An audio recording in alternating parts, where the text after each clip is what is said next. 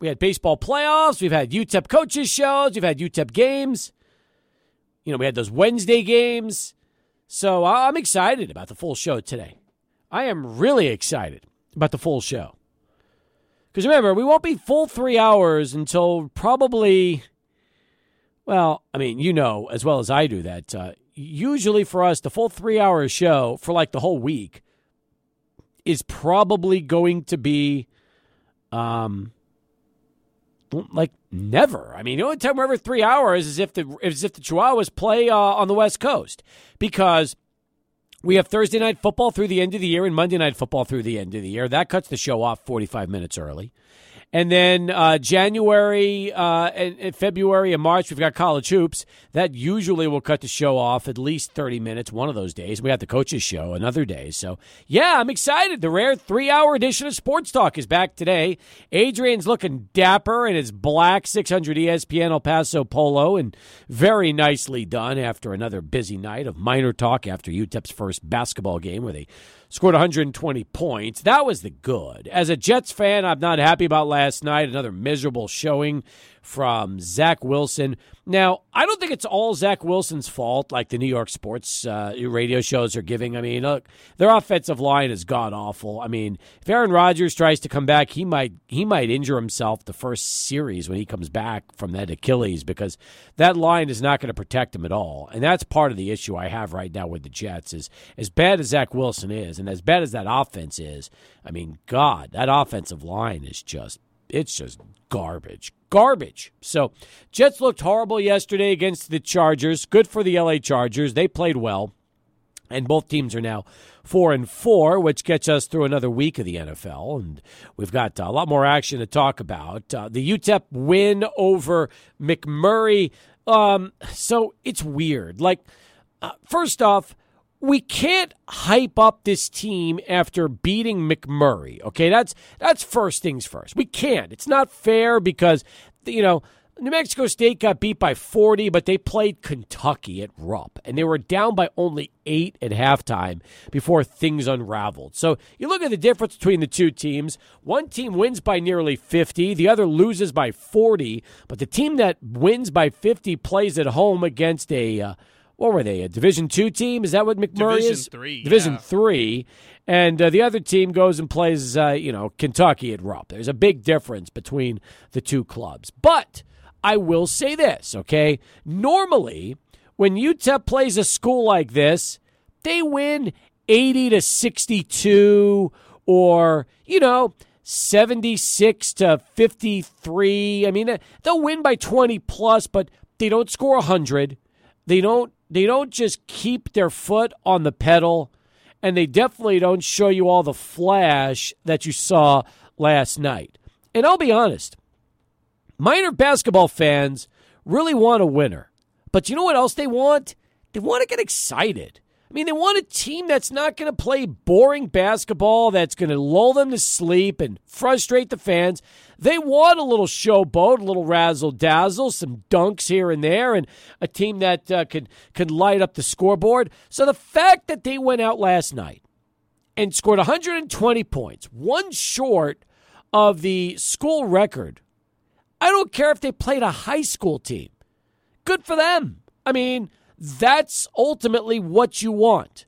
Does this mean UTEP's going to win close to 20 games? No, it doesn't mean that. I don't know what they're going to do. I have no until this team plays real opponents, I can't tell you what this basketball team's going to do. But you know what they did last night? They blew out a team they should blow out. They had fun in the process doing it, and they look a lot different than the team that you watched last season. What that translates to by March, I couldn't tell you. But at least for one night, last night, against an inferior opponent, the Miners did what they should do, and that's destroy a club like McMurry.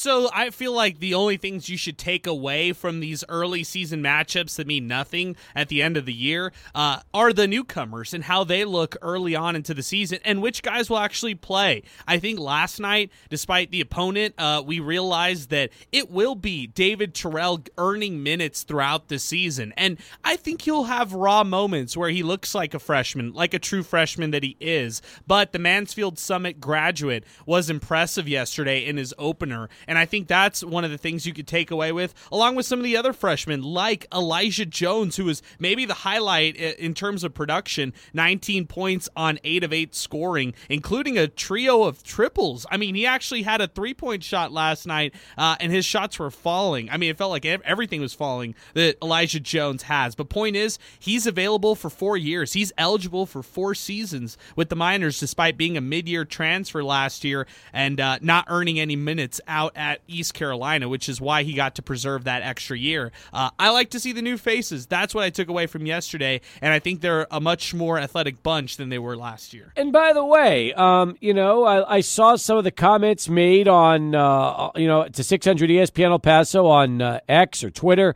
after the game. By the way, I still don't know what I want to call it. Like, I mean, some days I want to call it X, some days I want to call it Twitter.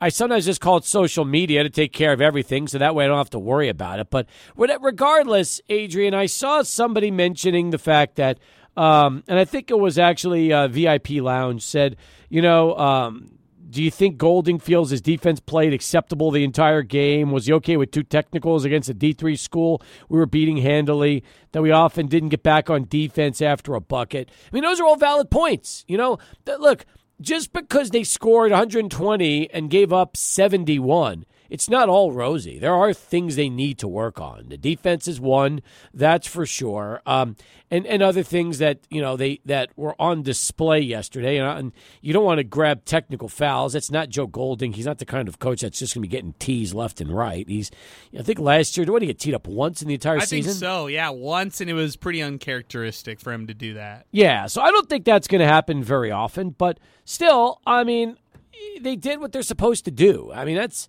it's the bottom line. And I don't know, we can nitpick all we want about last night's game, but I'd rather see a 120-71 win than a 80 to 57 victory. Let's put it that way. Yeah, I feel like people uh, are also forgetting when UTEP would have new teams, they'd uh, in kind of recent years, they'd often struggle against these bye games or these early season games. I'll point out the 2019 season, they struggled against Eastern New Mexico, which didn't count, by the way, Steve. They only won uh, 66 59 at home. And that game was close. That was not too long ago either. And yeah, it was for a bad UTEP team under, uh, at the time, first year head coach Rodney Terry. But nonetheless, they struggled against Eastern New Mexico. So when you could put up points like that, blow out an opponent like that, like they did last night, it just uh, it's a feel good game and it's for the fans. Look, they do autographs after the game. They're uh, high flying all over the place, doing stylistic dunks. It's for the fans. That's what last night was trying to be for, in my opinion. Do you remember when Tony Barbee first got here? right? And he had a group that would like Randy Culpepper and and and you know that whole that whole group. There was Julyan Stone. There was Randy Culpepper. Um, there was also I'm, I'm trying to remember everybody on that team. I mean, Deanne Derrick Caracter was there, but um, they had just a, a, fun roster of guys. They had Stefon Jackson in one of those years. They he, did. He collided. Arnett Moultrie was yep, with them. Arnett. That's right. Arnett Moultrie was another one. They McCulley. did. Um, yep. I, am almost positive was uh, that's right. Gabe McCulley was on that team, um, and the and I think um, was Polk on that team as well. Uh, yes, he was Christian Polk. Christian right Polk. Here. Jeremy Williams too. Yep, Jeremy Williams. Look, what they, they dunked the basketball like crazy. Like that was it was like muching Mem- little Memphis, basically, is what they were. Because, you know, they got a lot of guys from Memphis, and uh, Barbee was with Cal before he came here, and he brought a different style. And you know what? It was exciting. It was fun. Fans would go to see what kind of dunk Randy Culpepper would have each game he was out there. Like that was what it was. I mean, sometimes he would take off from the foul line and try to tomahawk one down your throat, and you realize the guy's like 5'10 and he's jumping out of the building, dunking on you left and right. So you want to know something? I'd rather have that style. I really would. You know, if you ask me if you're going to give up a couple of extra points, but you're gonna you're gonna be high flying, you're gonna have fun in the process, a little showmanship, a little showboating. I'm fine with that. I'm fine with that anything that'll get the the the crowd excited again.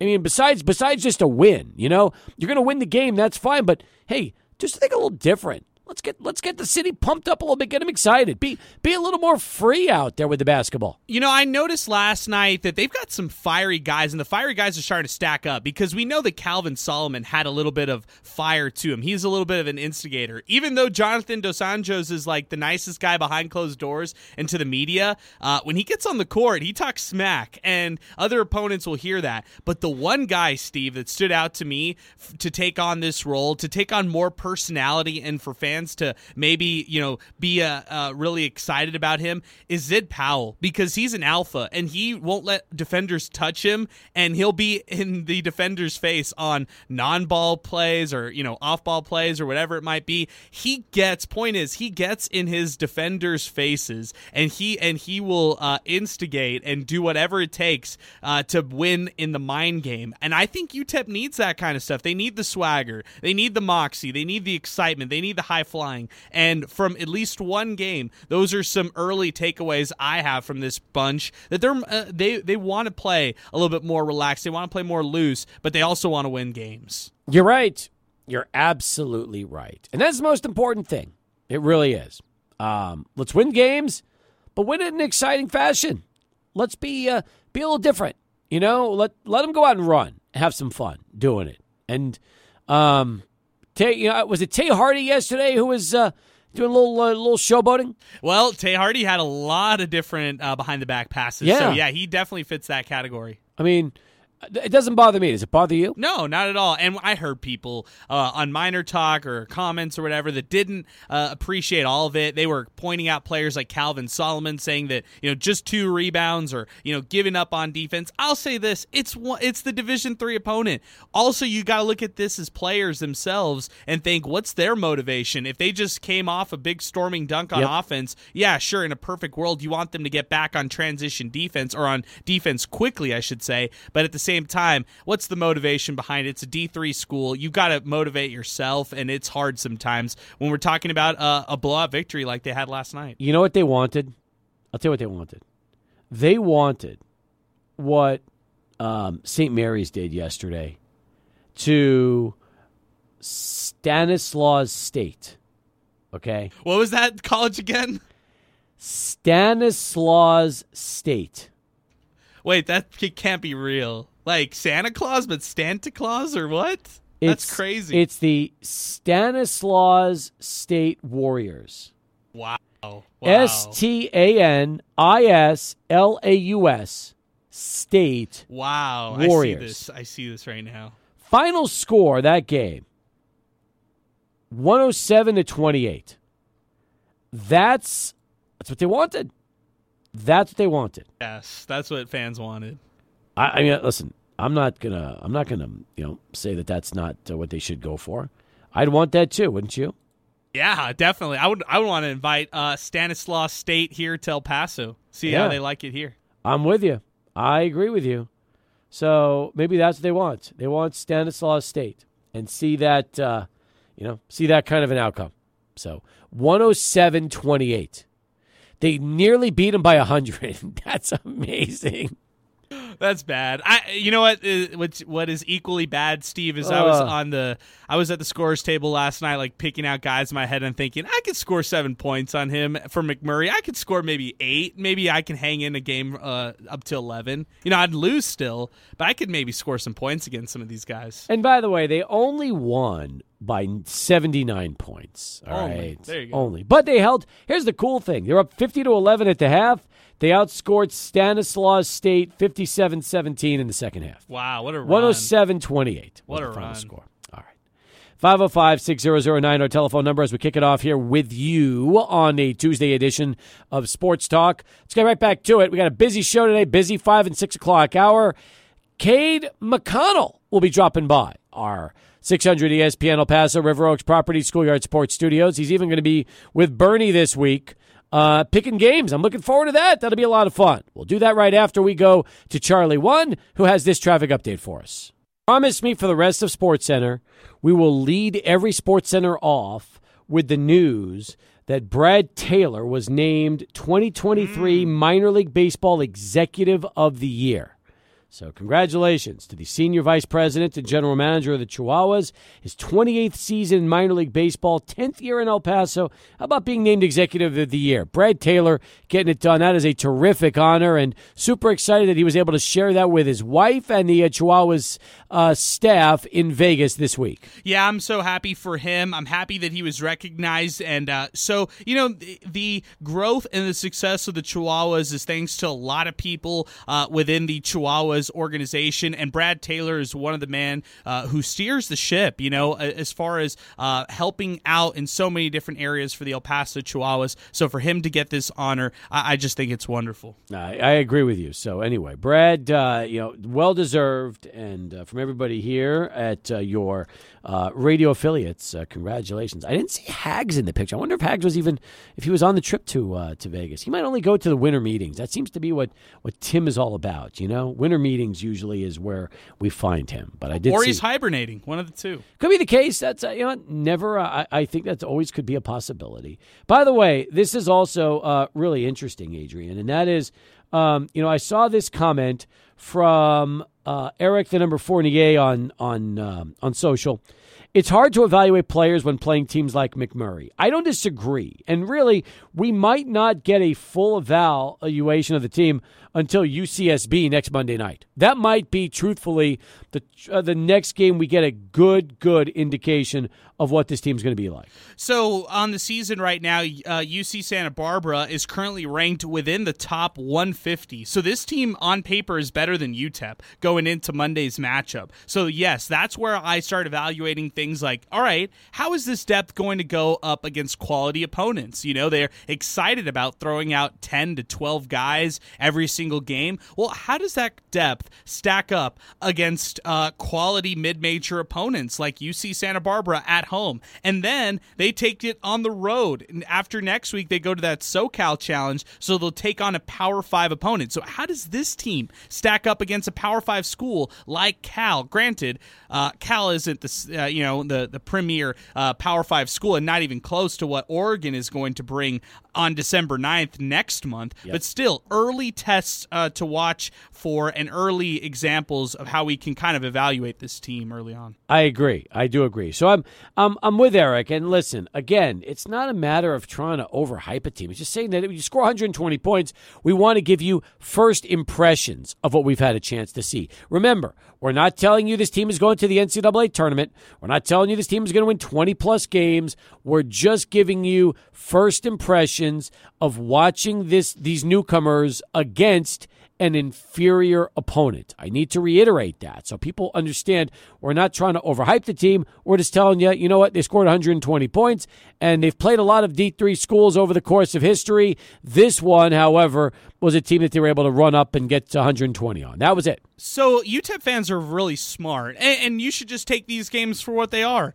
They're they're not important. Take them for what they are. See the newcomers, see the new faces. By the way, these faces haven't been able to practice at the Haskins Center that That's much true. all off season long, so they need the experience. They need the time uh, to be on the court. I said yesterday, having uh, Tae Hardy out there for almost 30 minutes is a good thing because yep. he needs to feel as comfortable at the Don Haskins Center as anybody else. He needs to feel like he really has that home court advantage uh, and doesn't feel like he's playing on a foreign uh, court right there. He needs to feel comfortable at the Haskins Center as it should be. So I take all those things into consideration. That's how I look at it. I don't get t- uh, caught up in the evaluations just yet. All right. Um, first impressions of David Terrell and Trey Horton, the two freshman guards. So I'm most impressed by David Terrell uh, out of yesterday, and it's because I didn't think he had certain moves in his bag. Like I, I saw him at practice. I've been watching him, and I tr- starting to judge him as a shooter, starting to judge him as like a mid-range uh, uh, shooter as well, and, and, also trying to see can he actually get to the basket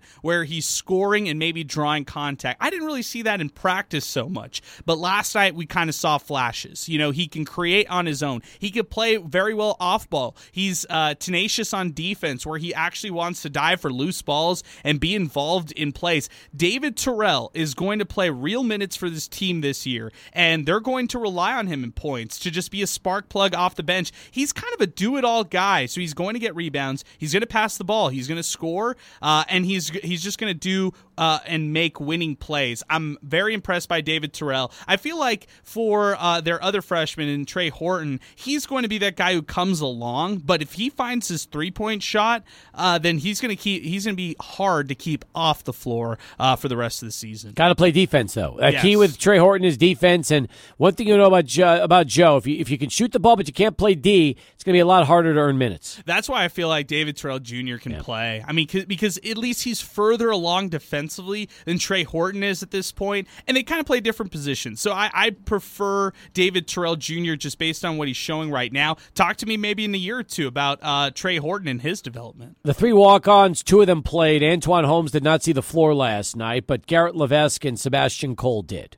So Levesque was interesting because I, I, people had all sorts of opinions about him, thinking, "No, he's he shouldn't be playing." But take it for what it is, right? A walk-on who's giving them minutes. Uh, if he could be an energy guy off the bench and help out down low in the front court, whether it be alongside uh, their second unit like Jonathan Dos Anjos and Elijah Jones, that's what he's asked to do. Plus, Garrett Levesque was playing a little bit of center last night, so they're throwing him all sorts of different places. I feel like he uh, in the past has shown that he does have a shot. He made a point and a bucket last night, and he grabbed rebounds. They, they're going to need some uh, guys who can grab rebounds for him in games. Uh, for Sebastian Cole, we didn't see him as much. Like I, I want to see more from him. Uh, he was a, a- primarily a facilitator last night, and that's evident by his three assists. So he didn't get to score the ball as much as I want to see him. I, I want to see what he could do offensively to try to create his own shot in games. Absolutely right. Um, let's finish it up then on one thing, and that is Elijah Jones.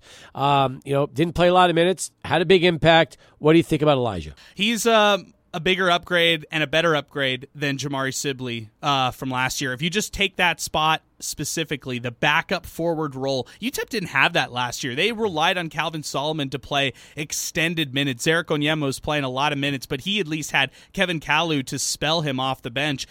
Solomon didn't have anybody last year, and Elijah Jones is that this year. He is somebody who can come off the bench, provide a spark maybe even a, uh, work his way into a starting role if the Miners can go a smaller uh, lineup with Calvin Solomon and Elijah Jones as their primary guys down low. He presents a, a lot of athleticism, and the one thing that surprised me about Elijah Jones is I didn't think he had a shot, and he does. He has a three point jumper to him. Yeah, good. That's again early, early thoughts. Um, we don't know how the rest of the season is going to go, but for, for at least the first game, hey, uh, 120 points and winning by 49.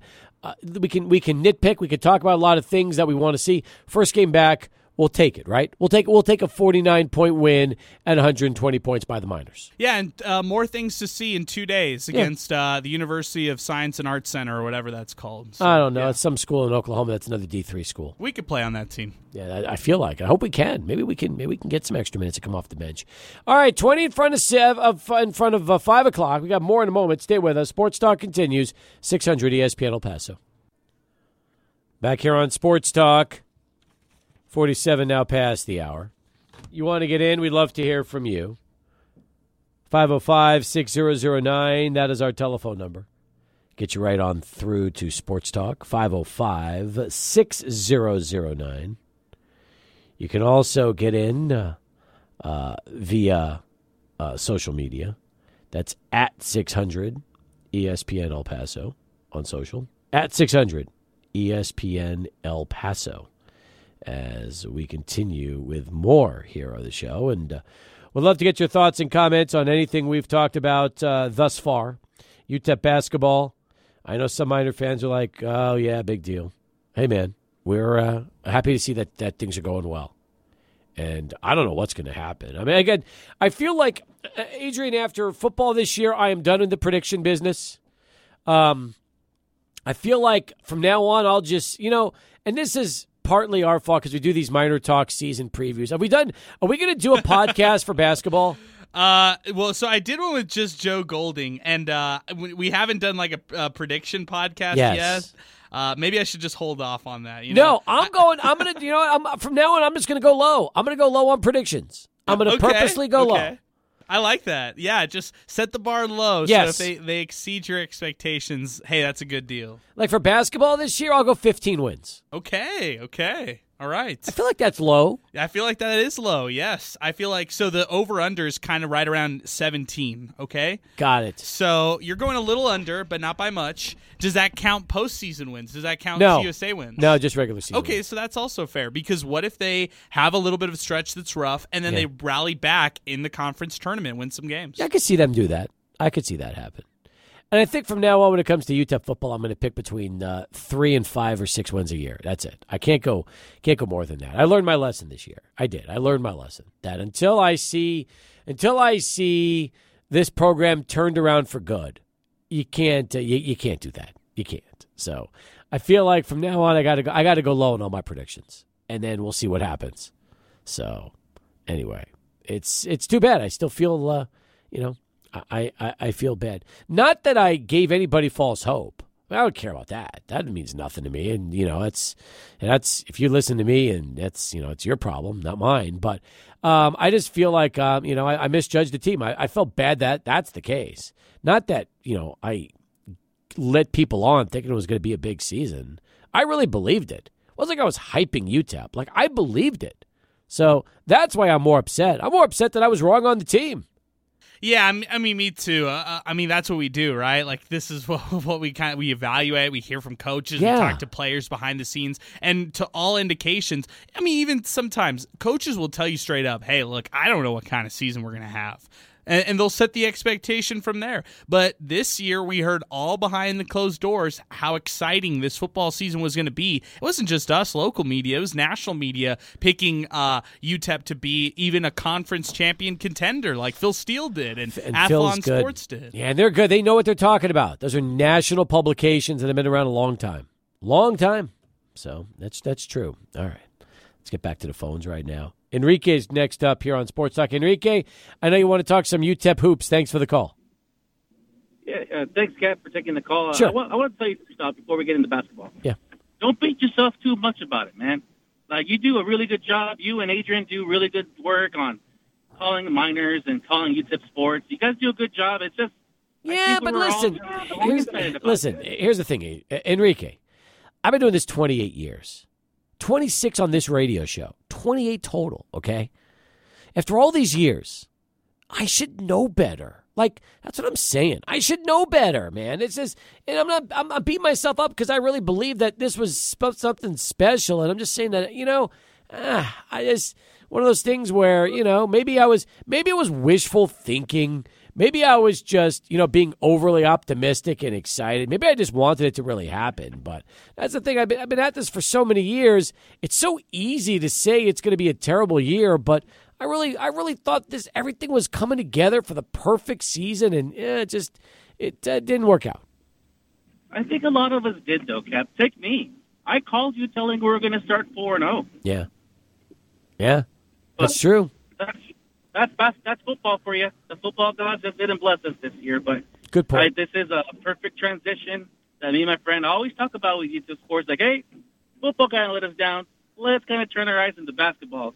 And I'm looking at the schedule. We have some pretty tough, pretty tough games against Cal and Oregon, but I did see we're going to be going up against Abilene Christian right before the Don Haskins Invitational. I think we might have a good chance on taking this one back home. Um, I'll say this. Did you see? Uh, and, and maybe I don't know if you did or not. Did you? Uh, did you see what Abilene Christian did last night? I did not. I was busy watching our Miners on ESPN Plus. Yeah, that's good. That's a, well. I mean, I was hoping you'd be at the game, but I, I get it. Like I was at the Ale House, I couldn't get out there just because I was working. Um, I'll be there Thursday, but you were watching the game, so at least you were able to, uh, you know, pay attention that way. But let me clue you in on uh, on, on what went down here, and that is, you know, Abilene Christian. Uh, they're going to they're going to give UTEP some trouble. Let's just put it this way: this is not going to be uh, a layup on December the seventeenth. They are a team that could very easily, um, you know, beat UTEP. It's it's not, and and you know, with uh, Joe coming back, that's going to make an even bigger uh, storyline than anything else, and that's uh, the schedule is not easy. There are definitely tough contests all the way around, and that is also uh, one of those games that's that that's going to be tough. I, I, really think that's going to be a uh, that's going to be a, a, difficult test for them. In fact, I got to double check the uh, the final score on this one, but Abilene Christian played Oklahoma State last night and beat them on the road 64-59. So they went up to oh, wow. Stillwater and beat o- Oklahoma State. So that is going to be a very, very good challenge for Joe Golding and company. Well, now you put it that way, it's going to make for an exciting game at the Don Haskins. Looks like I got to get my tickets early now. There you go. That's a good way to look at it, Enrique. Uh, actually, they're not playing at the Haskins Center. You're going to have to travel to Abilene to see that game. Oh no, that's well, part hey. of the that's part of the CUSA WAC Challenge. So they yeah. didn't schedule that game. They were told they're playing that game on the road. Wow. Well, hopefully we get a good outcome, and hey, hopefully for a good Christmas gift for El Paso, we get the the Don Haskins Trophy back in El Paso where it belongs. There you go. All right, good stuff. Appreciate the call. Seattle, by the way, they're, ho- they, that is the opponent they will be hosting. They're going to be taking on Prairie View A and M Wednesday night for their first game of the year. But man, Abilene Christian beating Oklahoma State on the road. That's a that's a huge win to start the year for them, Adrian. It is. Uh, you can circle that game. You can circle the following, which are all ranked in the top 150 of college basketball. Okay, uh, UC Santa Barbara, which we mentioned, that's a week from yesterday. Cal, Loyola Marymount, uh, Oregon, Abilene Christian, and Seattle. All those teams in non conference play are all ranked in the top 150 of college basketball right now. Mm-mm-mm. All right. I like it. That's going to be fun. It's going to be a lot of fun. So keep an eye on that one, folks. Hour number one coming to a close. We've got plenty more coming up in hour number two. Bernie Olivas will be dropping by as well. We'll talk to Bernie and Cade McConnell. A sports talk continues. 600 ESPN El Paso. Back here on Sports Talk as we continue Tony the Tiger Sun Bowl Watch with Bernie Olivas and special guest uh, picker this week, UTEP's Cade McConnell, who is going to be joining us anyway. And this is perfect. It works out great uh, that Cade's going to be picking for us, uh, UTEP uh, quarterback Cade McConnell. But congratulations to Adrian Duran. He already took care of our trivia quiz. Are you surprised, Bernie? Very surprised. I thought it would take a little bit longer than that, but uh, maybe he's an Aggie. I don't know. Maybe he realizes, you know, maybe he kept up with them. But the question was, we've had we've had one undefeated team in each one of our conferences, the ACC, the Pac-12, and the question was, what team played in the Sun Bowl, won the game, and finished the season undefeated? And the answer to that was New Mexico State. They played and won in the 1960 Sun Bowl, defeating Utah State 20 to 13 and they finished the year 11 and 0. Love that overall and a 4-0 conference conference record. Was your uh, no, that was was your brother on that team, or was that before him? No, it was right. That was right before him. My brother started in '64. Okay, so a little bit. Yeah, that's yeah. that's still pretty. impressive. Charlie. Johnson Charlie, that's right. Charlie okay. Johnson, charter member of Legends of the Sun Bowl. There you go. You know, won the won the MVP twice, fifty nine and sixty. Very nice. Yeah. All right, good stuff. Congratulations, Adrian. Way to go. And uh, that leads us into our next segment, which is our, our Chick Fil A Tony the Tiger Sun Bowl Selectum contest. You can all play online at sunbowl.org. Every week, we get a guest picker who will pick games with us just for fun and see how he holds up with the rest of us. And this week, it happens to be UTEP quarterback Cade McConnell back for the first time in a few weeks. Good to see you. How are you? It's good to see you guys again. I've always getting you know a little break week in between. Um, obviously, it'd be wonderful to see you guys after a win, but I haven't gotten haven't gotten that chance yet. Uh, hopefully, that'll happen soon. Well, we could have had you last week. We should have had you last week because that would have been right after the win over Sam Houston State. So, uh, but unfortunately, uh, it was a, a, tough game against uh, Western Kentucky. But uh, now, um, isn't it crazy to think that you're approaching like half of a season as the uh, starting quarterback for UTEP. You know what? It is crazy to think. You know, if you look back at you know where I was personally and where the team was at the beginning of the season and just what it looked like, and then you look to now, um, I wouldn't have thought that this is how the season would look. You know, but the chips fell kind of where they where they fell, um, and at the same time, I also don't feel shocked or still surprised in this position. I feel it feels more normal to me than it doesn't. That's good, and I'm sure every game is feeling more and more like like this is just the way it, it should be playing out. Correct? Yeah, every game that I play, um, you know, feels more comfortable. I feel like I gain just a little bit more maturity as as a quarterback in that. Um, obviously, you know, still very fresh, and I know I have a long way to go and a lot to learn.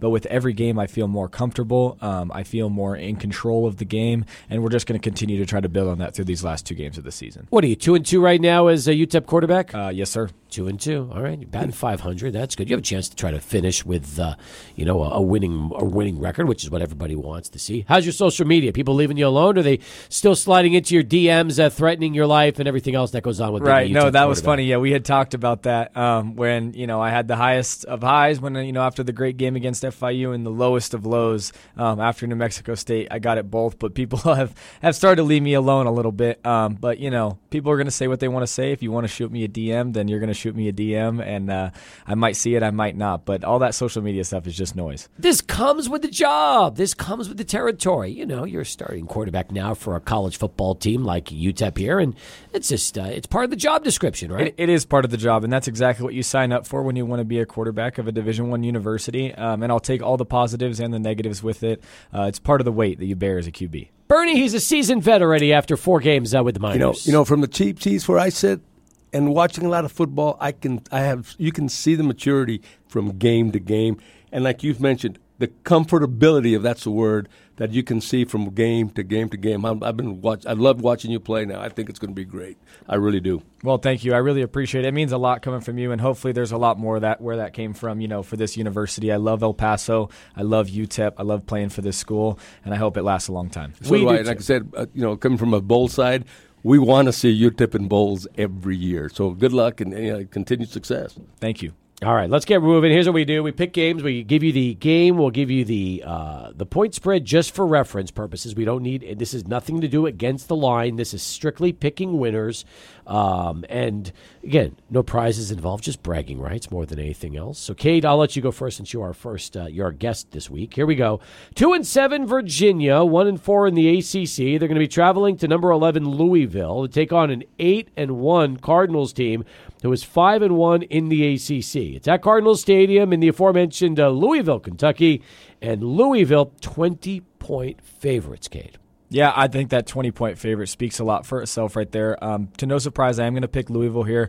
I feel like Virginia hasn't shown me any reason as to why they could come out and upset. Louisville's looked explosive, and I think this is the best they've looked in a really long time. Louisville. Uh, Jack Plummer, have you had a chance to watch him at all at quarterback so far this year for Louisville? You know, I've got to watch bits and pieces. Obviously, it's difficult, you know, when you're playing, and sometimes you get to catch more college football than you normally do playing on those Wednesday games that we had. Right. Um, I'd like to see more, and I'm looking forward to doing that this bye week. By the way, now that Wednesday is all said and done, and you finished two and one on Wednesdays. By the way, let me let me give that. Let me repeat that: two and one for Cade uh, on Wednesdays for UTEP. What are two your road wins? That's right, two road wins, which like never happens. Uh, Uh, what is your like reflection on playing Wednesday nights versus Saturdays? That's actually a really good question. I'm glad you asked that because I've I've had some opinions on it, and they're not all negative or positive. the The negatives of it are kind of for the players, like the like specifically playing. You know, it's it's hard to play on a Wednesday because it does mess with your school schedule and everything kind of gets turned upside down in the middle of the season.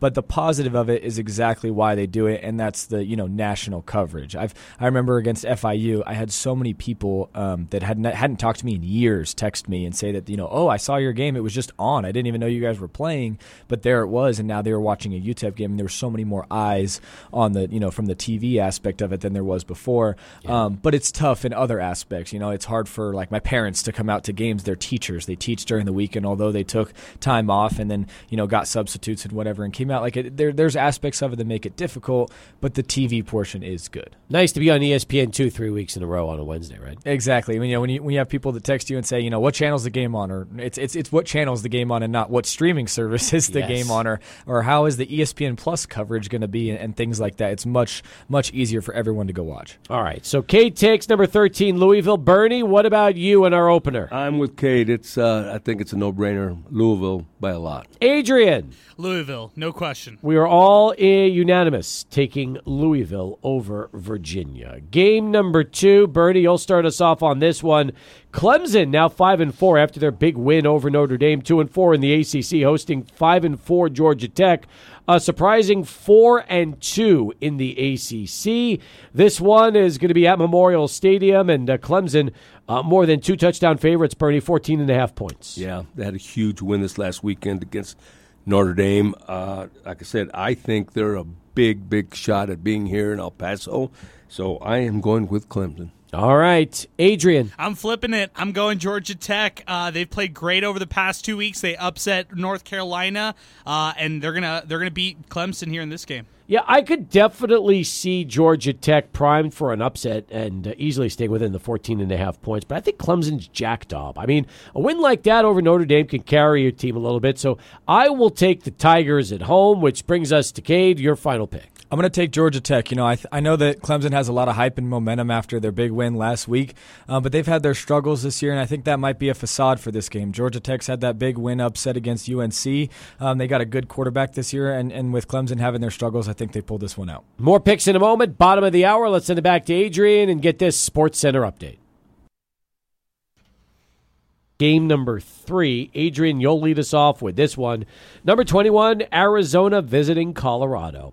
Arizona in the top 25 for the first time, 6 and 3 on the season, 4 and 2 in the Pac 12. Kind of the opposite for, for uh, Colorado. After the great start, 4 and 5, 1 and 5 in the Pac 12. It's in Boulder, but uh, Zona, 10.5 point favorites, Adrian.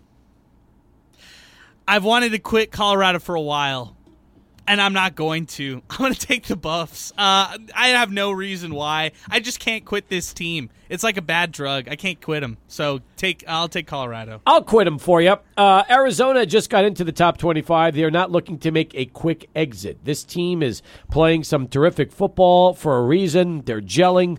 Colorado is reeling. I don't see there being a light at the end of the tunnel. I'll take Zona on the road, Cade. Yeah, I'm actually going to take Arizona as well. Obviously, they were they're a great team. You know, we played them earlier in the year. I got to see it firsthand. Um, but I also grew up and was around Noah Fifita, their starter now, uh, who backed up Jayden de Laura this year. That that kid is special. Um, I watched him play with T Mac, uh, who's number four, the wide receiver at Arizona as well. Those two guys are a duo. They are special, and I think that's the reason why they win this game. Um, Noah Fifita can get out of the pocket. He's got a laser arm, um, and I think he just ext- he he extends plays and does things different than a lot of quarterbacks can do at this level. And I think that him and Shedeur are going to have a showdown. Um, but not to mention, you know, Arizona's been playing great in all three phases of the game, uh, and their running game has been great as well. So I just don't see Arizona slowing down right here. All right, Bernie, what about you? I see them slowing down just a little bit, but I'm going to play the odds. Colorado's got to play good, well, one time the rest of the year, and it's going to be this week. I'm with Adrian. I'm picking Colorado. Oh, that's good. Adrian, Let's go. Adrian Let's go. started clapping when you said that you were seeing him slow down, but he thought then you were going to throw a curveball and say not enough to beat Arizona. so I could tell that uh, that was good. That ended up very nice, guys. All right, let's get back to it. We'll do game number four right now. Back to the ACC. Uh, North Carolina State and Wake Forest. NC State six and three, three and two uh, in the league. Wake is four and five, one and five in the ACC. This game will be in Winston Salem uh, at. Uh, um, Allegacy Federal Credit Union Stadium and uh, NC State two and a half point road favorites. Look, NC State. I was looking over this game. Uh, have they've won three of their last four. Their only slip up came uh, when Duke dominated them on the road. They just uh, came off their last two wins against Clemson and Miami. So that being said, I don't necessarily see them going and slipping in wake. I'll take uh, NC State Cade to to win on the road here. I'm going to take Wake Forest here. You know, this is one of those upsets I think that college football doesn't have a whole lot of explanation for. Um, I think that Wake's a good program. They got a good QB back there, and I think they pull this one out. All right, Bernie. I saw both of these teams play this last weekend. Obviously, Wake Forest against North Carolina, and of course, I saw Wake Forest beat Miami. Uh, and just in comparing both teams, I just thought NC State played better ball. I'm mm-hmm. going. I'm going with the Wolfpack. All right, NC State it is. What about you, Burn? I mean, uh, Adrian. Go I got NC State as well on the road in this game. Give Oh, I, them. I like it. Uh, Cade's on an island this week with that Wake Forest pick. Let's see if he's right uh, when it's all said. He's so excited he's dropping things. That's that's that's good stuff. All right, so that takes us now that we've uh, finished. Let's see, one, two, three, four. We're on game number five. Let's get right back to the Pac uh, 12, and we'll go to our fifth game back to Cade. And this one is going to be number 18, Utah visiting number 5, Washington. Now, Washington is perfect at 9 and 0, 6 and 0 in the league. Utah is 7 and 2, 4 and 2 in the Pac 12.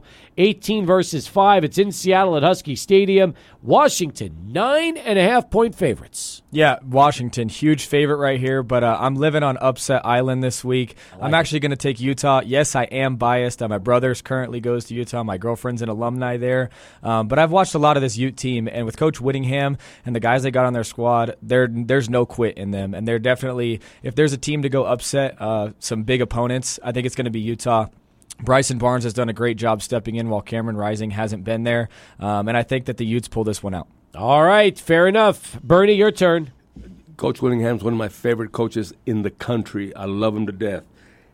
But Washington is playing for something. They they they're playing to get into that CFP playoff, and and they're playing at home. And I think that's going to be the difference maker. They're playing at home. I'm going. I'm going with the Huskies. All right, Adrian, your turn. Hey, uh, Utah has one of my favorite players in the country, Devon Veal, Vile, uh, Vile. How do you say it? Vele. Vele. He's awesome. He plays two ways. He's a punt return specialist, and he plays receiver and, and uh, I believe a little defensive back. But when you see him on the field, he's just all over the place from San Diego. I think he struggles in this one. I think Washington wins it. I just feel like, like uh, what Bernie was saying, Washington's playing, and they have a lot of purpose this year. They want to be in the CFP. Uh, I like the Huskies. All right. That means we're. Uh, I'll take the Huskies too. So I'll take Washington at home against Utah, uh, and for a lot of the reasons that were mentioned uh, by Bernie. Which takes us now to the ACC. The other undefeated team will be uh, hosting Miami. It's Florida State and Miami. FSU is nine and 0, 7 0 in the league. Miami is six and three, two and three in the ACC. Uh, it's at Doak Campbell Stadium in Tallahassee. Bernie, uh, Florida State, 14 and a half point favorites at home. They want to stay in the top four as well. I'm I'm I'm going with Seminoles. All right, Adrian. Yeah, I got Florida State, no question. That makes three out of three. What about you, Cade? Are we going upset here too? Not this time. I'm going to stay with Florida State. All right, so we're all picking uh, that team to stay undefeated, which now jumps us back to the Pac 12. And uh, we go next to Stanford visiting number 16, Oregon State. As far as the matchups go, Stanford's 3 and 6, 2 and 5 in the Pac. Oregon State is 12th in the country, 7 and 2, 4 and 2 in the Pac 12. It's in, it's in Corvallis, and Adrian, three touchdown favorites uh, for the Beavers. I got the Beavers, no question. DJU, he's playing better than he ever did at Clemson, uh, emerging and becoming his own over at Oregon State. I will take Oregon State as well, which brings us back to Cade. I'm going to take Oregon State as well. I think DJ's playing great. Um, I love him. I've played against him before, you know, back in California. But they also have a one-two punch in there with their freshman quarterback Aidan Chiles, my former teammate from high school. Uh, before he transferred high schools, he was a freshman when I was a junior there, um, and then bounced out. But love him. Lo- I'm bi- I'm biased. I love him. Love the family, um, and they've actually been great. He goes in for a couple plays, and it seems like he gets a touchdown every game. So Oregon State's playing uh, great in all three phases. I'm excited for them to get a big win. Okay, Bernie, that leaves us with you. You know, I love Duke. I love Coach Elko. He's done a tremendous job there. And I used to, I you know, Dave Cutcliffe was one of my favorite coaches of all time as well. Coach hang on, hang on. We're, we're not there yet. We're still doing. I'm sorry, we are doing. Yes, you are. We are doing North Carolina. Oh, we are. We do. We are Yeah. doing. No, North we're still Carolina. at oh. Oregon State, right? No, we are Oregon State, No. Stanford, Bernie. Oregon State, Stanford. Oregon State. All right, that's easy enough. I was the All first right. one to He's pick. ready to go Duke, North I was Carolina. the first one to pick. Um, you're right, but I'm picking the Duke North Carolina game next, and that means that you were the last um, on this one, right? Was am I right or am I wrong on this? I'm so Uh, we're- confused. we're just confused. Bernie has thrown us for a curveball here. We were just talking. Hang on one second. Uh, your uh, your former uh, teammate was at Oregon State, correct? My former teammate Yes. in high school Right. is At- Aidan Chiles, backup quarterback for Oregon State currently. He's That's a I freshman thought. there now. All right, Bernie, we were, we were, doing Oregon State, Bernie. You, you completely, I was completely off, and I heard David Cutcliffe. I go, wait, could've wait, sworn wait. I picked We got Oregon we State got to, we got to, we got to jump, but we're jumping. I All right. picked Oregon State. All right, that's fair enough. So you got Oregon State. Now we'll do this. Now we'll do Duke, uh, Duke, uh, Duke, North Carolina, and I will lead us off with this one. So let's do that real quick, and then we'll take the break. Duke is six and three, three and two in the ACC. UNC seven and two, three and two in the ACC. Um, I'm a little surprised that Duke is a 14 point underdog in Chapel Hill. I feel like this game should be a lot closer from the line. I also feel like uh, North Carolina uh, after destroying Campbell. They still have a bad taste in their mouth from those losses back to back from Virginia and Georgia Tech, and they want to make an example out of Duke. Uh, better than the spread, but I will go North Carolina here, Cade, in the win at home over the Blue Devils. What do you think? Yes, I'm going to stay with North Carolina. I think Duke's a great football team, uh, but I believe their quarterback is still hurt, and I think that has a lot to do with what the line says. So I think Drake Maye goes out and handles the game. All right, Bernie, now let's get right back to you. North Carolina.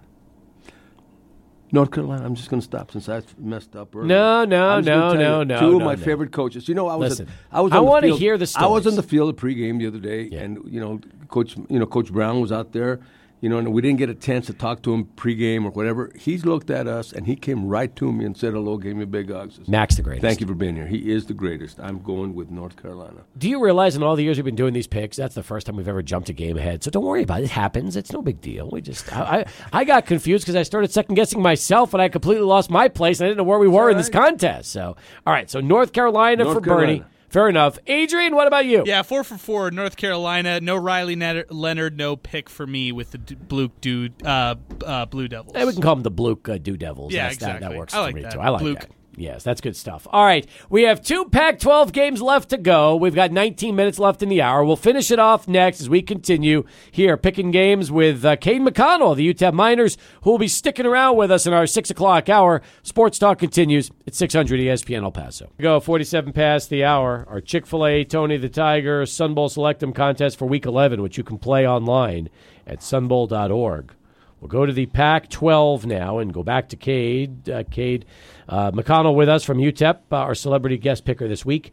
Uh, we'll go with this game and uh, see what you think. It's going to be number 19 UCLA hosting Arizona State. Uh, UCLA is six and three, three and three in the Pac-12. Arizona State is two and seven, one and five in the Pac-12. UCLA 17 point favorites uh, in the Rose Bowl. Cade. I think ASU's played some teams uh, well over the course of the season. I don't know if the score necessarily reflects all that, um, but they did just come off a huge loss to Utah. I think it was fifty-five to three. Uh, UCLA has been playing well. Uh, former opponent in the Sunset League back in high school, Ethan Garbers, is playing well for UCLA right now. I'm going to go with UCLA on this one. You've got connections everywhere, don't you? I've played a lot of football, um, and there's a lot of good football down there in Southern California. So we've we've had this Texas high school, California high school debate. I just want everyone to know out there, there's a lot of lot of names that are coming up in these pickums that have been either former teammates or or former uh, opponents. Excellent. All right, uh, Bernie, uh, your turn. I agree. Arizona State just not having that type of year. They might be playing some good football right now, but UCLA is good, and I'm sticking with the Bruins. Any upsets this week, Adrian, in this game? No, none whatsoever. UCLA. We're all unanimous uh, picking UCLA to win at home over Arizona State. Bernie, you have got the honors for the final game of the week. It's number six Oregon, eight and one overall, five and one in the Pac-12, hosting uh, USC, seven and three, five and two in the Pac-12. It's in Eugene, and uh, Oregon, 16 and a half point favorites uh, over uh, the Trojans. I had to think about this one a little bit before I made a selection, but uh, then I looked up and I saw Bo Nix on TV right now behind you, and realized how good he was and how good they were. I am going with the Ducks. All right, Ducks it is. Uh, what about you, Adrian? I feel like I can't quit USC either. Like I saw Caleb Williams crying with his parents over the weekend. How emotional that was uh, of a moment after losing last week, realizing they're pretty much out of the mix for a New Year's Day bowl. Uh, but I got to go Oregon. How could you say no to that face right there? Bo Nix, one of the top uh, quarterbacks, going to be drafted in the 2024 NFL Draft. Yeah, you're right. Uh, what a season he's had. What a season Oregon's had. I'll stay. I'll take Oregon as well, delivering another uh, big win over USC, which means Cade, we end it with you. You know, this game was one of the most interesting picks for me of the week. Um, I think USC firing their defensive coordinator may shake some things up, but I don't know how you can scheme up against Oregon in a week. You know, there's been uh, players that haven't made as many plays as they should have, um, and that doesn't change with scheme, and especially when you're going against Bo Nix and Oregon. Uh, I am going to take Oregon, but this is going to be my almost upset of the week. I like it. Uh, that takes us to tiebreaker time. total number of points that'll be scored during the Utah Washington game. I believe it's 53 and a half is the over under. Uh, Cade, what about you? How many points do you think total Utah and Washington? I think it's going to be a close one. Like I had said, I picked the Utes to pull out a crazy upset in this one. I'm going to go with 59 total points. 59 for Cade. What about you, Bernie? Went a little bit higher. I went really low last week and really did poorly. 65 for me. 65 it is. Uh, Adrian. I'm going low, 45. 45 for Adrian, and I will take 55. So I will take 55, and uh, that pretty much wraps up our picks uh, for this week. And uh, good luck to everybody who plays at uh, sunbowl.org. Bernie, uh, you need to uh, make up some ground on me and, and on Adrian in a hurry. How many games do you have different than uh, yours truly this About week? two, I think. Two? Yeah. All right. Uh, you can you can do it. And that's if you go two for two, you're in business. Colorado. That's it. I normally pick with my heart, but I try to I try to think them out this time. Obviously, I pick from my heart because I'm looking to who, see who's going to play in, here on December 29th. But I got some room. You do. I got some room. Hey, by the way, I'm excited about one thing. If I have 71 total picks right in 10 weeks, that means I'm averaging seven a week. That's I'll Yeah. take. I will take seven out of 10 in this game any day of the week. I really will. So hopefully it keeps keeps going. Is it going to be an accomplishment if I have a good week with how many upsets I got on the table? Because I haven't done this before, so it's- that's a genuine question. Uh, yes, if you if your upsets come true, it will be a huge accomplishment because that means I will be losing a ton of games, and so will uh, Adrian and Bernie. So yes, if you come up big this week, you will definitely have the last laugh. Looking forward to it then. I am too. I think that will be a lot of fun. Bernie, how many games is the uh, Sun Bowl Association going out to uh, to scout this week for the Tony the Tiger Sun Bowl game? Uh, right now, we're staying home. We've got about four to go to next weekend. Looking at the schedule today, and you know, like I said, I still might go to Clemson, uh, just in case. Uh, but there's some good games next weekend. I sat there with John Fulmer, you know, today and looked at everything and said, "Hey, let's go next week. We might have to go about three Pac-12 games next week." So, uh, but right now, I think uh, I probably will go to Clemson this weekend. If not, I'll go next weekend. Okay, who's Clemson playing next weekend? By the way, I'm trying to think. Uh, I could tell you right now. Uh, is it North Carolina? It might be North Carolina, which I, would be a who I've already seen. Uh, that would be a good. How many teams have you seen Just- so far? Just five. five total. Five. There's all, all of them this last weekend. Okay. I saw Duke, Wake Forest, and then of course uh, North Carolina played Campbell, and then uh, so, uh, NC State played uh, Miami. So saw five teams this weekend. Excellent. Um, Thanksgiving parade right around the corner. Cade, you ever been to the Thanksgiving parade here uh, in El Paso? I haven't. Is it something I should see? Definitely. Absolutely. Yes. Absolutely. I'm unaware. New, new, newer to the area in the sense that I, I haven't known about that yet. But maybe I'll go check it out. Downtown, Thanksgiving morning, Sun Bowl puts it on. And uh, Bernie, how many how many hundred thousand people do we normally get lining the streets when you It's add it all up? It's between two two hundred fifty thousand. It's between if the weather's good, we'll get up to two, two twenty five, two fifty. If the weather's bad, we'll still hit the two hundred thousand uh, po- uh, person mark. Point is, there'll be a lot of people there, Yeah. So should be fun. Hopefully, you get a chance to check that out. Take it in. Be a nice way to start the day on Thanksgiving. It would. It would. That sounds like a lot of fun, and that's a lot of people. It is a, that is a lot of people. So, all right. Well, listen, stick around. Come back in our final hour with uh, Cade McConnell. Bernie, it's always a pleasure. Thank you for You uh, got it. stopping by. I like the uh, college football playoff hoodie you're wearing today how with the Tony that? the Tiger logo. Yeah, There you go. Very nice. That's right. I'm going to meet uh, one of our administrators. Uh, we, you know, we have we have all of college uh, bowl games coming in here in April. I got the our football season uh, convention here in El Paso, so we'll have 43 bowls and all their staffs coming in here next April. I love that. So uh, our uh, our marketing guys coming in this in about an hour and a half. We're going to pick them up. We got some meetings tomorrow with the convention center, with the hotels, and so other things. That uh, It'd be nice to have all 43 bowls coming to El Paso next week. how I long mean next year. in April? How long will they be in town for? Uh, Sunday through Wednesday. Wow. No, Sunday they leave Thursday. That's great. Yeah, that'd be great. All right. We might have to do a live broadcast from out there and just do rapid fire and get all 43 bowls in one show. I was going to talk to you about that. That might I think be a it would be of fun. great. Adrian, what do you think? We could go bowl crazy on that show. Oh, I'm I'm all in on this idea. I think the fact that we're getting all these representatives coming to the 915 to see El Paso and the Sun Bowl too, uh, I'm all in. That might have to be a lot of that could be a lot of fun. I think It will be a lot of I'm- fun. I'm digging that. All You know, right. there's a lot of guys that are really looking forward to coming to El Paso, and a lot of guys still saying, "Is it safe to go down there?" I said, "They just come. Don't worry about it. We got one of the best cities in the country here." There you go. All right, Bernie, we'll talk to you next week. Thanks You for got it. stopping in. Bernie Olivas, folks, our Tony the Tiger Sun Bowl watch. Cade McConnell back with us. Final Final hour next at 600 ESPN El Paso. Put points on the board that just didn't work out the way they were designed to. And like I said, something we've seen a lot this season. Yeah, you know, there's there's two sides of that coin. The first side is it's like, okay, you know, there were good things that happened, and that's why you had multiple opportunities to win the game. You know, we drove the ball down in the red zone multiple times in the first half, only came away with three points. So it's like, okay, yeah, good, you know, good. We were driving the ball, but you absolutely, as an offense, you know, cannot come away with three points in the first half with those two trips down. That's not going to win you football games. Um, you know, I felt like we really handled Western Kentucky in a lot of ways in this game, um, and then the scoreboard was what it was, and, and that's frustrating. You know, that's the other side of it is when you have so many opportunities and then don't capitalize on them and you know and don't close the door and finish it off in the second half or take advantage as much as you should have in the first half and get off to a fast start um, that's when you go back and when you're watching the film it stings a little bit and this one definitely stung yeah, I mean, again, you're right. When you have first and goal at, at what was about the four yard line and, and not able to punch it in, that is difficult. And at the same time, you're down big. Fans are ready to give up and then you connect on a 60 yard touchdown pass to Kelly Akharaiyi, which gave fans hope again and said, man, here it is. It's like that's the that's that's what could drive UTEP fans so crazy is that all of a sudden, just when you're ready to pack it in, something happens and, and fans are all of a sudden re-energized, thinking, huh, okay, this you know, big score, defense could hold them right back in this football game. Yeah, you know, and that's and that's exactly what you when you go back and as a football player that's, you know, much more, you know, immersed in, in the film and, and how football works with X's and O's, you you know, you start looking at those things and you say, How can we replicate that more? How can we get more efficiency out of that and do that more often?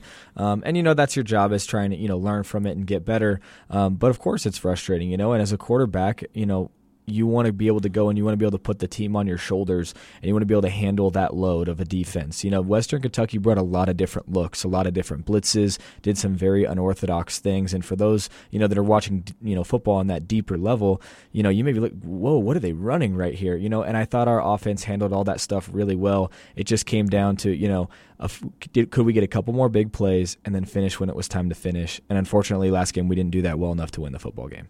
Cade, I feel like you play, and I told you this off there, so it's nothing different. But I feel like you play at your best when things are are kind of you feel well prepared, like you're prepared for a drive. Things are just kind of out in front of you, and you could tell as a bystander when things are just going according to the plan that you had in place. But when things kind of get all out of the the plan, like I'll I'll take that fourth and six six, um, you know, opportunity when you were down to the uh, Western Kentucky 34 yard line in the third quarter, first drive out of the half, uh, and in kind of trying to figure out what that play would be like.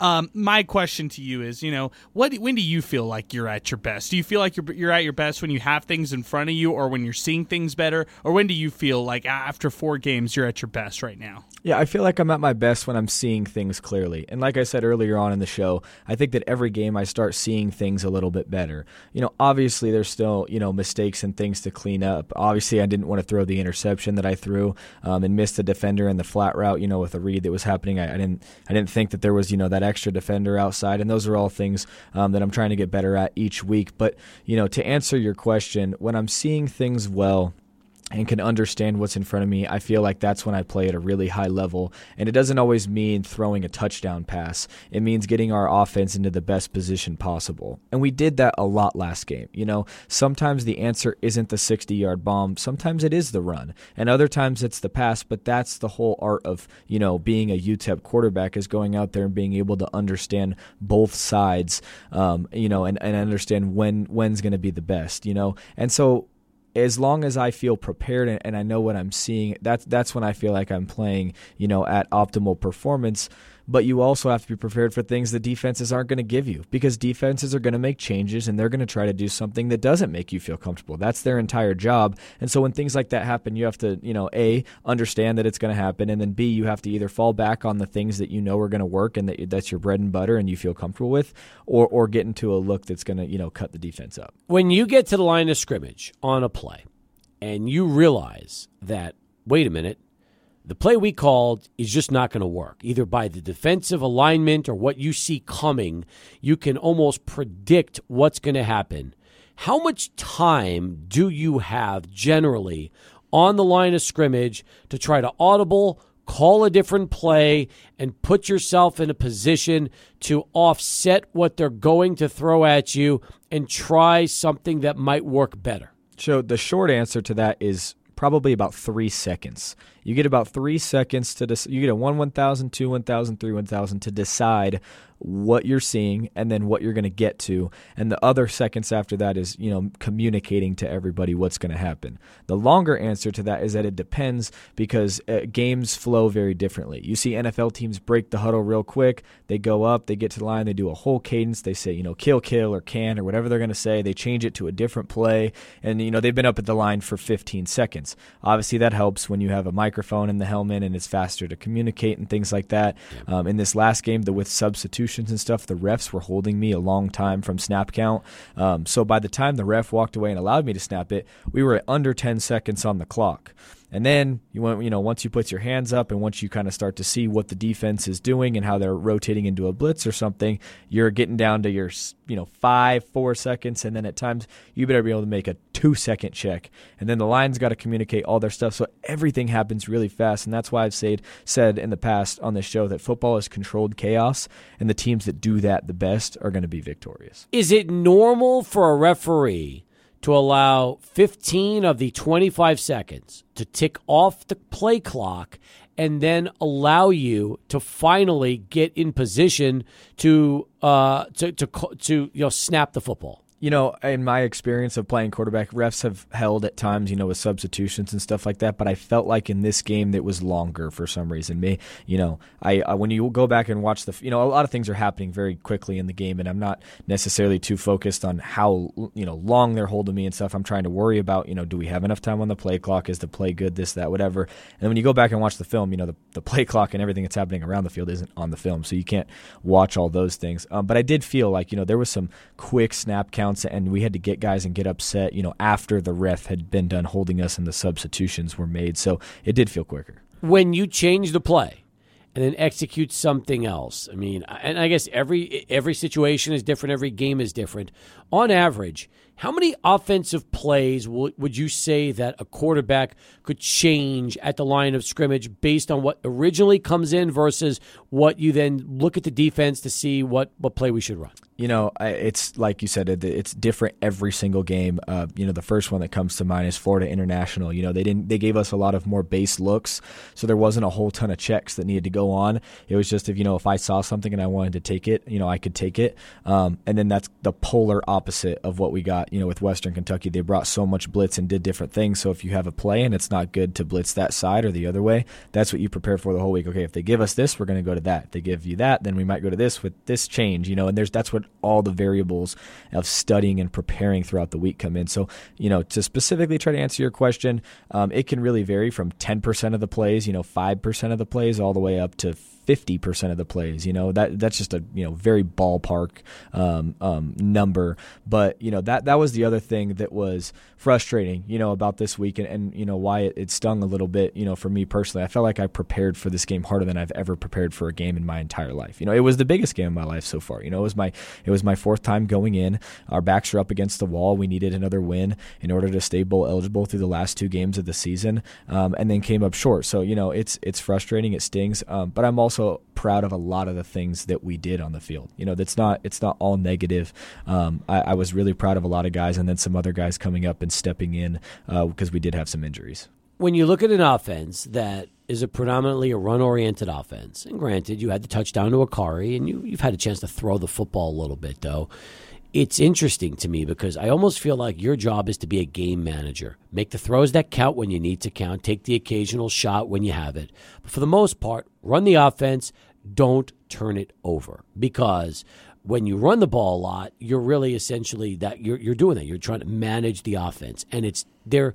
There is such little room for error because you don't have a chance to get many touchdowns in the air but you also are not supposed to throw the ball away or fumble the ball that turns it over. So turnovers, when you look at turnover margin in this offense, it's it's really tough because you don't get that many shots at throwing touchdowns via the pass. You but at the same time, you can't throw interceptions because all of a sudden, when you look at the final numbers and you're thinking, oh, wow, Cade had uh, five touchdowns to seven interceptions in six or seven games, and you see the touchdown interception ratio, they, they immediately think, eh, he didn't he didn't do well. When you don't realize that this offense is not geared for passing touchdowns. You know, I think you know what the way I think of it too is, and I, and I fully understand everything you're saying, but the way I think of it is my job is to put the offense in the best position possible. And if and if you know what coach thinks is for us to be running the ball, which is what we're really good at down in the red zone, then I'm going to put us in the best you know run check possible. And if I see a pass that's there, then then we'll take it.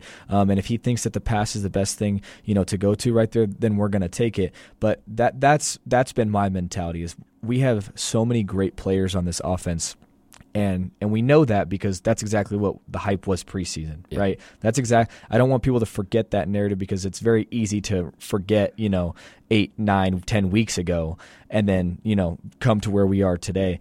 The players on this team are really great, and I have to be able to put them in a position to succeed. Whether that's a 60 yard touchdown to Kelly Akharaiyi or trekking into a great run that gashes Torrance Burgess or Dion for 50 yards, I don't care. You know, I just want to put us in the best position.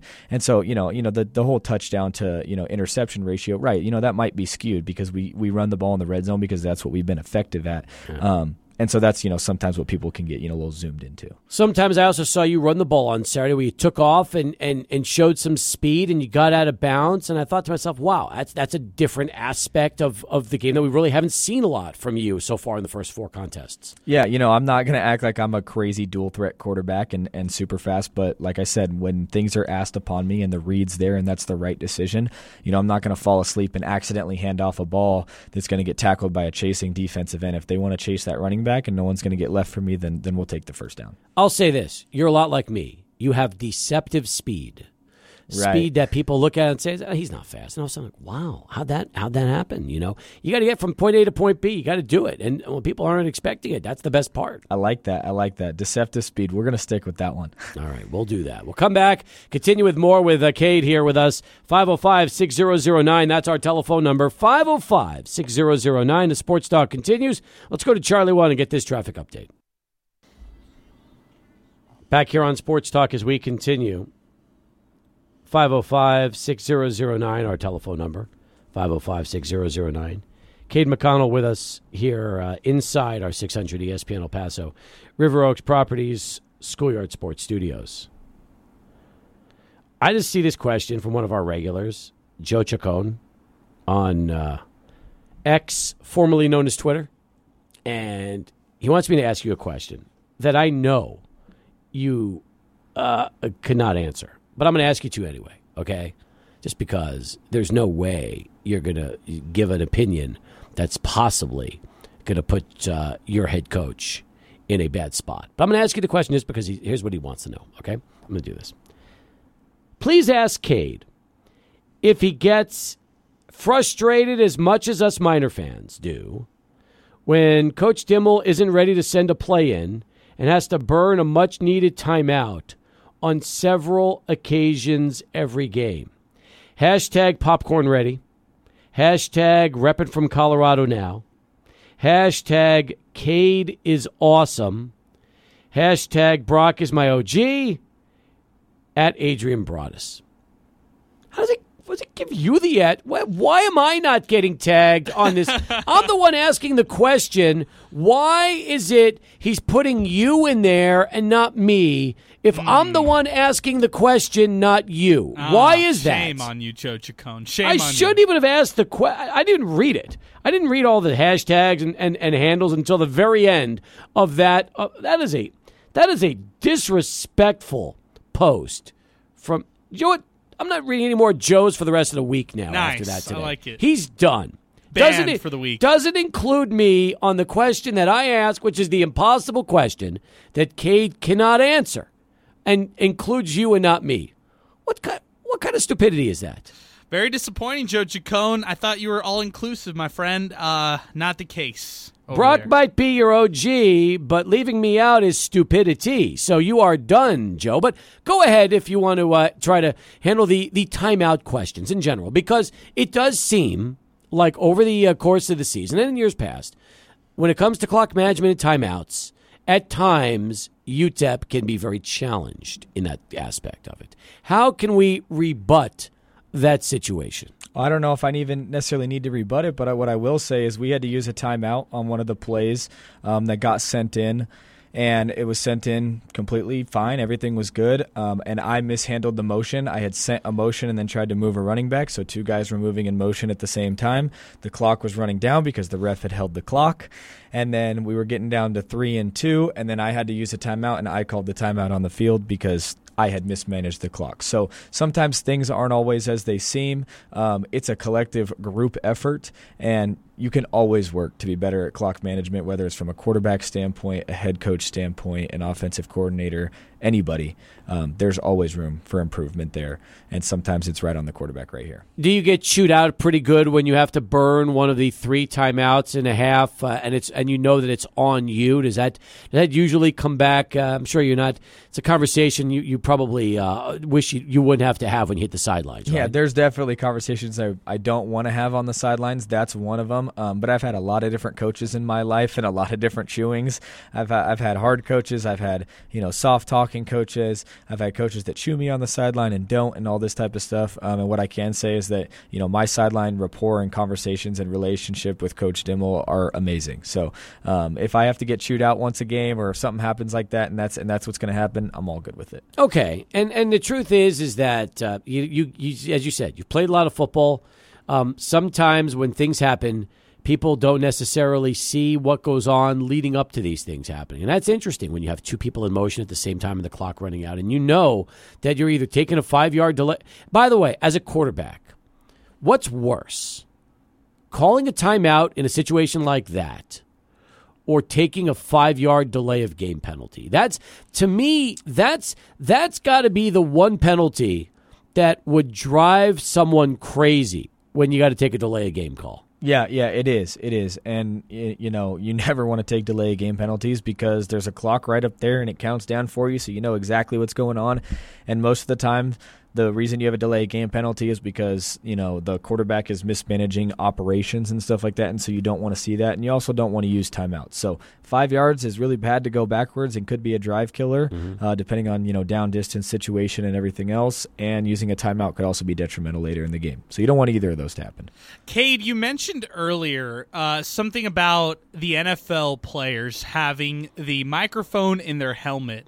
Now, I don't want to ask you about sign stealing. What's going on? on out in Michigan right now, or what is being accused uh, for that university. But I do want to ask you: the advancement of that technology has come back uh, as far as the debate in college football. Do you think it'd be helpful as a quarterback to have that microphone? Do you think it confuses things? Uh, do you think only one player should have it on the field, or do you think no one should have it on the field right now? I am a very firm believer in having technology on the sidelines and the microphones being one of them, and here's why at the high school level, I used to get back onto the sideline and we'd have the iPad, and the iPad would have you know uploaded stream of plays from the end zone shot and the side view. Really, in high school? In high school, wow, live time, and it was it was legal. That's what teams did, and it was it, there's no you know it's part of the rules. So we would get off, I'd go to the sideline. I'd sit with my coach. He'd say, Look, this is what they just did right here. This is the look you're getting. This is how we can change it, mm-hmm. right? In college, the only thing you get is the spotters up top and the coaches, you know, telling, Hey, this is what we're getting, whatever. But, you know, for me and someone who likes to see what's going on, like I talked about, you know, just a few minutes ago, that would be a huge advantage and it would just help offenses in general. But we're not changing, you know, it's not changing college football out of the norm from everything else. That happens in high school and that happens in the pros. You see all those guys go sit down their Microsoft iPads yep. in the pros. You see Tom Brady chuck them into stuff, and you see, you know, it's part of football now. So why is it not in co- in college? I don't know. I really don't know. It's been maybe it's just because it's how it's been. Um, you know, I found that out actually when I went to junior college. It's the same thing. Um, I don't know if the you know NCAA and the you know California junior college are you know abiding by the same rules necessarily. I don't know if they're for the same reasons but that, I, but I, you know, you didn't have it there, and it was very different for me. Um, and then as far as the helmets and and with the microphone, I think that the quarterback and one player on the defense, you know, whoever that may be, should get those. And the reason for that is is because. Um, you know, you see what it does in the NFL. It speeds up things, right? So you have a faster pace of play. It's a little more entertaining for people to watch. But also, you know, there's Uh, offenses have become complex. Offenses have become intricate, and some of the play calls, you know, that we have here, or some of the play calls you see in the NFL, are like talking in a paragraph. And so when you have those things, whether it's you know you have to do it on the wristband and read it off, which happens sometimes, or you have you know a long signaled in play. I don't know what the microphone hurts, right? I understand it's probably takes some organization. It takes people coming out and monitoring so that you know you can't break it. They, I heard a thing about you know breaking into the frequency of this, so it's very secure. No one can steal it. All that type of stuff. There'd be some work to go there, but I think it only helps the sport. I don't see a negative. Yeah. In terms of like the way plays have been called when you've been quarterbacking, have you ever run in an offense that uses flashcards? Because years ago that was very popular, where some teams would come into the Sun Bowl with flashcards, big cards, and they would have combinations and they would show them in certain combinations. And that's how the offense, especially fast offenses that like to move quickly, that's how they would send plays in. Yeah, I have seen that. I remember seeing it with Oregon, I think was like the first team that I saw it with on TV, um, and I wondered how it even worked. I don't understand how the you know signal fully got in. But I have talked to some people who have been in the system and they've kind of explained it a little bit, but I don't know it fully. But, you know, I don't see it as much anymore, but, you know, it, it definitely is fast. Cade, I saw this weekend in high school. This is El Paso, by the way, so we're not talking about crazy sign stealing, but maybe some uh, worries from this uh, particular team. I won't say the team, but this team specifically, they had three coaches shield one coach who called all the plays, and he was doing all the hand signals and stuff like that. I think they were very concerned about the opposing sideline or people yeah. in the stands stealing their signs. Have you seen things like that before? Yeah, I mean, there's a reason that there's three guys on the sideline that signal in, and then they rotate through who's the live signaler, and then the other, you know, two or however however teams do signals, whether it's you know someone's giving a formation, someone's giving a play, whatever teams do, and however you know we do it there's a reason there's three people out there, not just one guy to look at at one time for the entire game, mm-hmm. and it's to prevent sign stealing. You know what I mean? It's the equivalent of you know if a catcher just were to stand back there and raise a one up above his head for a fastball to the pitcher, it would be kind of obvious, you know, to see what the the the pitch is. So.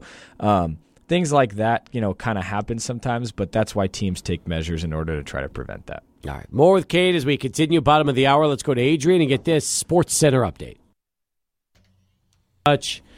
Uh, uh, Joe Chacon is trying damage control. Uh, he sent out a follow up with an incredible amount of personalized hashtags, uh, but unfortunately, that's that's it. I mean, Adrian, you know, we have rules here. We got that's we have right. to we have to abide by those, and um, you know, he he did say don't banish me, but yeah, and unfortunately, that's just the way things go. No forgiveness around here. No, no. wow. We're very we're we're we're very um, stone cold. Yeah, we are. We we banish people it. for a while. We and do. ban them for we, a while. We we do. He's uh, you know, I mean, it's not like we're banning him for life. We're just the rest of the week. So it's Tuesday. I mean, it's all right. You know, he'll, he'll get back into it soon enough. He will.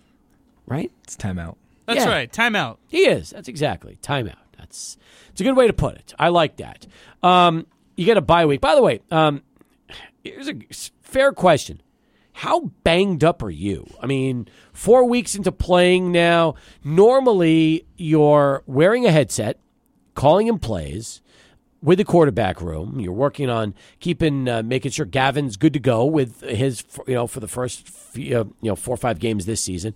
Now that you've been playing the majority of the snaps, you tell me, how's your, uh, how, how does your body feel, all things considered? All things considered, football hurts. Football, football hurts a lot. It's a physical game.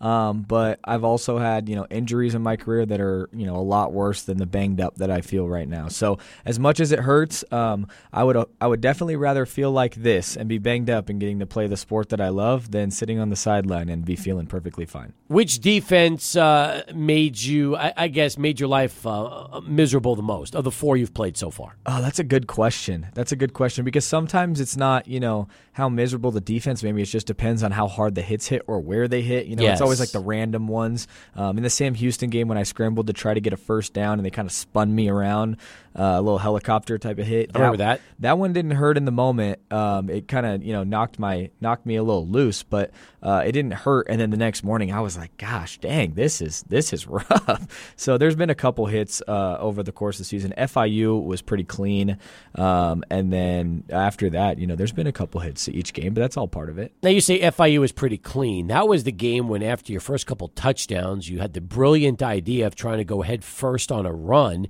instead of a baseball slide. You lost your helmet. I thought they almost put you into concussion protocol with the shots you took. And I'm thinking, Cade, what are you doing? You've you played baseball. Take the slide. They can't hit you on the slide like they can if you decide to go head first. You know, you sound like a lot of my family members and my brother who watched the game and said, uh, Cade, can you please slide or do something else? Because the only thing that looked like was slow and unathletic. So please don't do that again. And I said, All right, Bo, I got you. I got you. Do you agree after watching the film? Oh, of course. Yeah, of course. My brother's always going to let me know, just brutally honest. I mean, he's my he's my best friend in life, and we've never sugarcoated anything. And, and he's my biggest supporter, but he's also my biggest critic, and he'll for sure let me know when he doesn't like something. Now, one thing else I'm going to ask you about. Okay, this is and this is tough.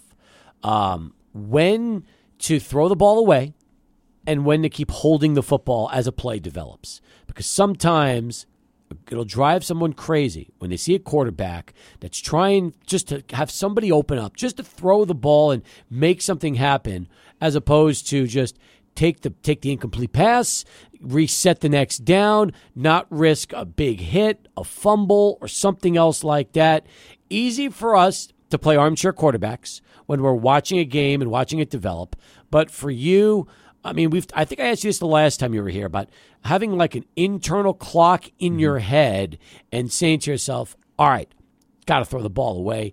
Can't keep waiting for something to happen because eventually somebody's going to come and drill me." Yep, and that's and that's part of knowing yourself as a quarterback and then understanding the game. You know, if a, sometimes it's not worth the scramble and run around when the clock's running down. You know, game game clock I'm talking about. You know, a time in the game, and you need to throw the ball away. You can't risk taking a sack um, and situational. But then the other side of it is you know, sometimes knowing whether or not to throw the ball away is simply just whether or not you're going to be successful. Like you don't get the you don't get the reasons as to what you should or shouldn't do until the result of the plays over. It's like, well, if you got sacked or you didn't get very many yards, and I guess it wasn't the right decision.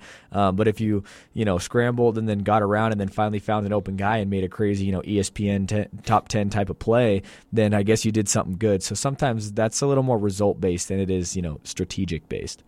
So we talked about your health, Cade, but for the health of the rest of the team, and you've talked a lot about hey, next man up mentality, and and that's great and all. You look at the sometimes uh, across the field, and it's like, wait a second, this guy's playing. Wait a second, this guy's playing. and not in a bad way because most of these guys are pretty talented. But it's just I didn't think we'd see a Azizi Henry play on the offensive line or see Otis Pitts start multiple games for this team at least this point in their career. Maybe next year or the following, but at this point, I'm a little bit surprised surprised to see those guys in the mix.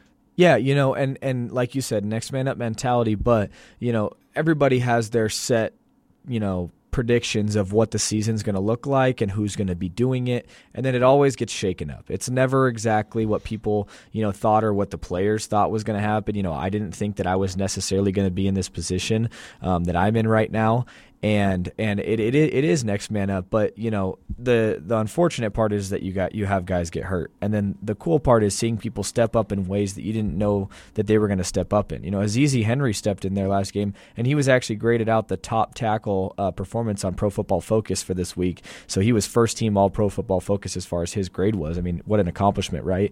You know, he he probably didn't think he was going to get thrust into that position by any means this year. He's battled you know some injuries in the past, and and he's worked his butt off and you know gotten to where his body has now, and then he stepped in and did a great job. This team is like the walking wounded at this point, though. There definitely injuries have started to mount up. We know that. I mean, in the beginning, team was healthy, and uh, there were games that uh, could have been wins that weren't going their way. But now, like everything else, it's you're, you're what ten games into the season with two remaining, and uh, it is difficult when you start to see regulars going down on a regular basis. Elijah Klein in the game this past week, and just uh, too many times we see you know really good players have been starting for multiple years uh, suffering some tough injuries. You never want to see it. You know, those are the guys that are the core of the team. You know, you start with Gavin and a guy that's been here forever, and then you know has an arm injury, and then you go with you know guys like Klein and just people getting banged up, and especially veterans. You never want to see that. Um, but it is a very very tough reminder that even though football, you know, a lot of you know the narrative likes to be that football's soft now and all these